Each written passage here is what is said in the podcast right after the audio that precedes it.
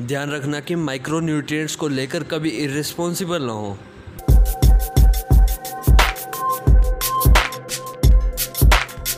तो ब्रदर्स आज के एपिसोड में मैं ये बताऊँगा कि हम हेयर फॉल प्रॉब्लम को क्योर कैसे करें। तो हेयर फॉल प्रॉब्लम को क्योर करने के वेरियस मेथड होते हैं। जैसे कि वो डिपेंड करते हैं पर्सन टू पर्सन कि उनकी प्रॉब्लम आ क्या क्यों रही है या तो उन्हें प्रॉब्लम हेयर फॉल की डैंड्रफ की वजह से आ रही होगी या फिर उनका प्रोटीन इनटेक कम होएगा या फिर वो फोलिक एसिड कम ले रहे होंगे। बहुत सारे कॉजेज़ होते हैं इनका सॉल्यूशन आज फाइंड करेंगे। सो so, बहुत से भाइयों को तो पता ही होएगा कि प्रोटीन से ही बने होते हैं हमारे बाल तो हमें प्रोटीन इनटेक बिल्कुल सही रखनी है। एक नॉर्मल इंसान के लिए जितना उसका वेट है केजीज़ में उतने ही अमाउंट ऑफ़ प्रोटीन रखना होता है, उतने ही ग्राम्स ऑफ़ प्रोटीन रखना होता है। तो एक तो प्रोटीन अमाउंट सही करो अपना।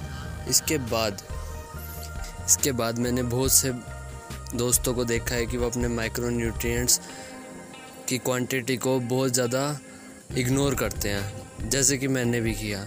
और उसके वजह से मेरे को हेयर फॉल प्रॉब्लम हुई। माइक्रो न्यूट्रिएंट्स जैसे कि आयरन फॉलिक एसिड, बायोटिन और विटामिन मतलब जितने भी तुम माइक्रो न्यूट्रिएंट्स हैं ना, उनकी क्वांटिटी सही करो। इन सब की क्वांटिटी की डेफिशिएंसी की वजह से तुम्हारे हेयर फॉल प्रॉब्लम्स आने के चांसेस बढ़ जाते हैं। तो ध्यान रखना कि माइक्रो न्यूट्रिएंट्स पे कभी इरिस्पॉन्सिबल ना हो। तो भाइयों, तुम्हें ये जो हेयर फॉल प्रॉब्लम होती हैं इसको दूर करने के लिए कोई सप्लीमेंट खाने की ज़रूरत नहीं है।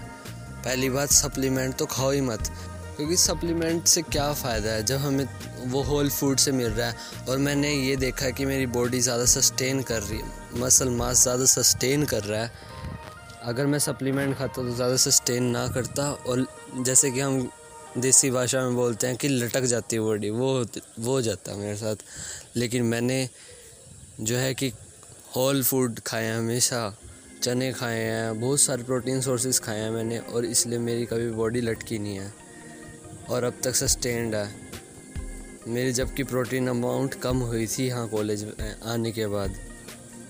तो ब्रदर्स क्या है कि तुम लीन प्रोटीन्स खाओ। लीन प्रोटीन भी ज़रूरी नहीं है प्रोटीन अमाउंट सही करो। इनटेक जो होती है तुम्हारी, जितना तुम्हारा वेट है, जितना केजीज़ में तुम्हारा वेट है, उतने ग्राम्स ऑफ़ प्रोटीन खाओ, ठीक है? और प्रोटीन के लिए बहुत सारे, तुम गूगल कर सकते हो, बहुत सारे सोर्सेज होते हैं प्रोटीन के लिए। चलो, ये प्रोटीन के लिए हो गया।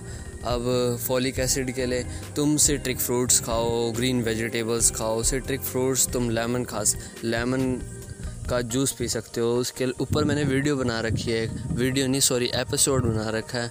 तुम वो भी जाके देख सकते हो।